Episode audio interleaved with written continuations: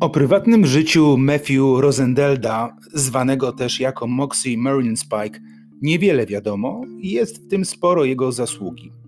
Choć Moxie rzuca się w oczy, bo jest typem wysportowanego wysokiego chudzielca z blond dreadami, to jest osobą skrytą, nieufną nie tylko wobec mediów. Jego przyjaciele też nie są rozmowni i choć popularność Signala rośnie, on, jego twórca, woli pozostać w cieniu. Gdy odbierał nagrodę ufundowaną przez współzałożyciela PayPala za kryptograficzne osiągnięcia, zażyczył sobie, by nie rejestrować jego publicznego wystąpienia. Ten rodzaj rezerwy obecny jest w jego relacjach z dziennikarzami. Stawia warunek off the record. Żadnego nagrywania, rozmowy tylko przez sygnal lub bezpośrednie spotkania, najczęściej w plenerze. W wywiadach i artykułach pojawiają się te same powtarzalne motywy są jednak na tyle intrygujące, że układają się w pasjonującą książkę, ale na pewno nie na wywiad rzeka. Moxie jest chodzącą reklamą Signala, dyskretny i skryty. Jest też dobitnym przykładem tego, jak styl życia, krytyczny stosunek do państwa, wykształcenie i ścieżka zawodowa mogą się przeplatać, tworząc wybuchowy konglomerat. To on stoi za kryptograficznymi rozwiązaniami, bez których nie mogą obejść się giganci Skype, WhatsApp, Facebook Messenger. Komunikator Signal zaleca swoim pracownikom Komisja Europejska. Korzystają z niego sztabowcy, liderzy Partii Demokratycznej, redakcja Wall Street Journal, New York Timesa, The Guardian, by poprzestać na najważniejszych medialnych graczach, nie wspominając o tysiącach polityków, dziennikarzy, działaczy społecznych, niewiernych żon, niewiernych kochanków, i całym kryminalnym świecie. Masochistyczny, anarchistyczny pracoholizm to definicja Moxiego według jego przyjaciela z czasów studiów. Anarchizm jest w tym zestawieniu zrozumiały. Twórca Signa, twórcy Signala Bliskie są doświadczenia punkowej i skłoterskiej kultury. Pomieszkiwał w pustostanach, włóczył się po kraju, angażował w oddolne społeczne działania. Punk i hacking weszły mu w krew. Ircował i wydawał zina jeździł na hakerskie zloty. Jako szef fundacji stojącej za Signalem niedawno wspierał protesty Black Lives Matter. Duch DIY od początku splatał się z fascynacją technologicznymi nowinkami. Jak wielu młodych, Moxie bawił się w łamanie zabezpieczeń telefonów i automatów do gier, takie hakerskie przedszkole. Z każdym rokiem rosła jego rozpoznawalność i uznanie. Przełomem był angaż dla Twittera. Stanął na czele zespołu dbającego o bezpieczeństwo serwisu. Odszedł z firmy dość szybko, z milionem dolarów wynagrodzenia i poczuciem niesmaku.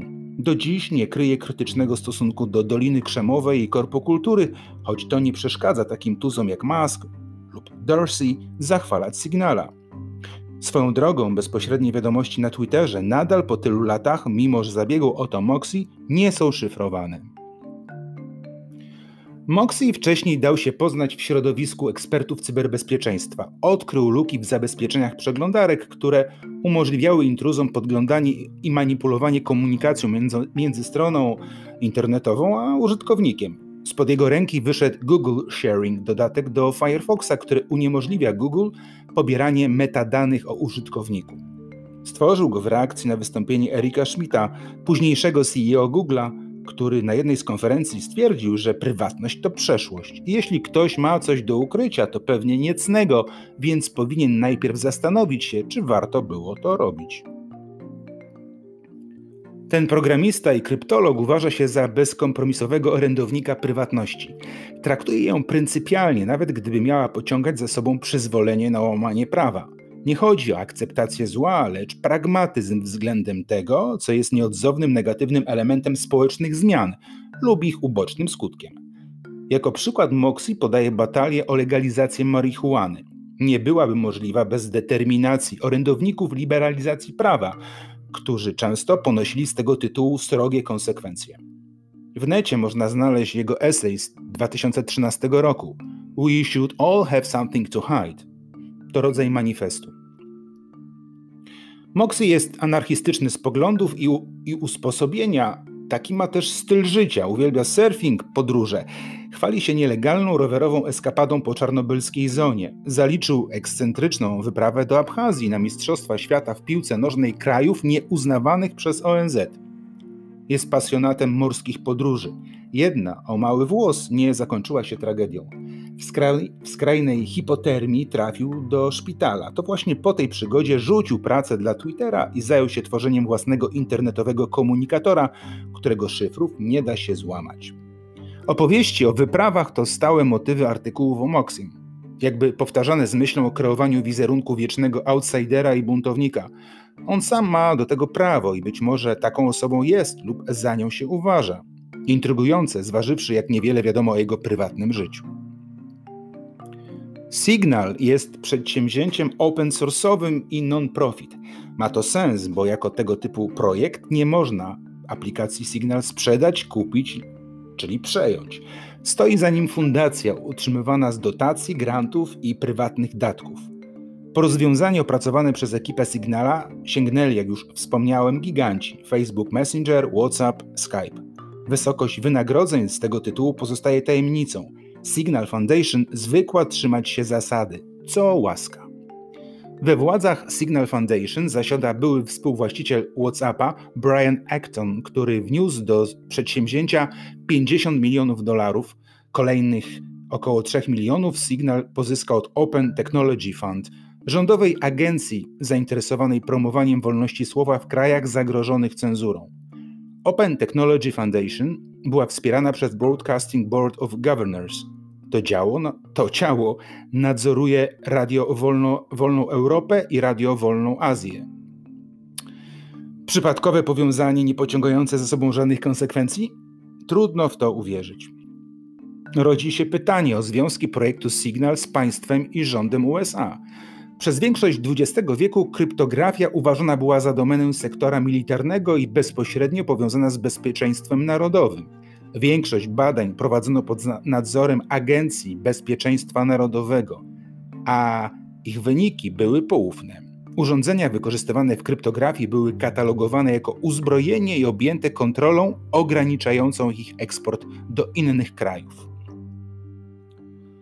Moxie i mu podobni spece od cyberbezpieczeństwa są stałymi uczestnikami konwentów, sympozjów i konferencji, na których bywają eksperci i urzędnicy Departamentu Obrony oraz sektora militarnego. Ich ścieżki się krzyżują. De facto bez tego typu spotkań trudno mówić o warunkach dla postępu technologicznego. Nie sposób też rozstrzygnąć, gdzie wymiana myśli przechodzi w ścisłą współpracę lub wprost w angaż. Dla jasności, Moxie pojechał do Moskwy spotkać się ze Snowdenem, którego waszyngtońska administracja chętnie postawiłaby przed wojskowym trybunałem i skazała za zdradę.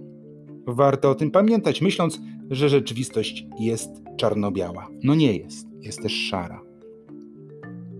Signal pojawił się w 2014 roku i już wówczas Electric Frontier Foundation wystawia mu wysoką notę, zalecając aplikację internautom wyczulonym na punkcie prywatności.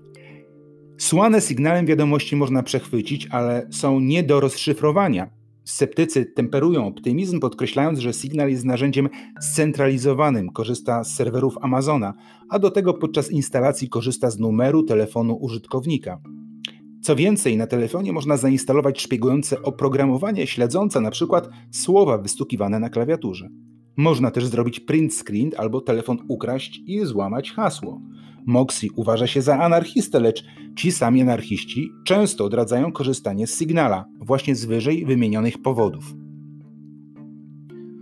Der Spiegel opublikował slajdy z wewnętrznej prezentacji Narodowej Agencji Bezpieczeństwa, pochodzącej z czerwca 2012 roku, na której NSA uznaje zaszyfrowany komponent połączeń głosowych Signal, tzw. Tak Redphone, jako główne zagrożenie dla swojej misji, a z, powiązanie go z innymi narzędziami jak CC Space, Tor, Tails i TrueCrypt za katastroficzne prowadzące do, cytat, niemal całkowitej utraty braku wglądu w komunikację docelową.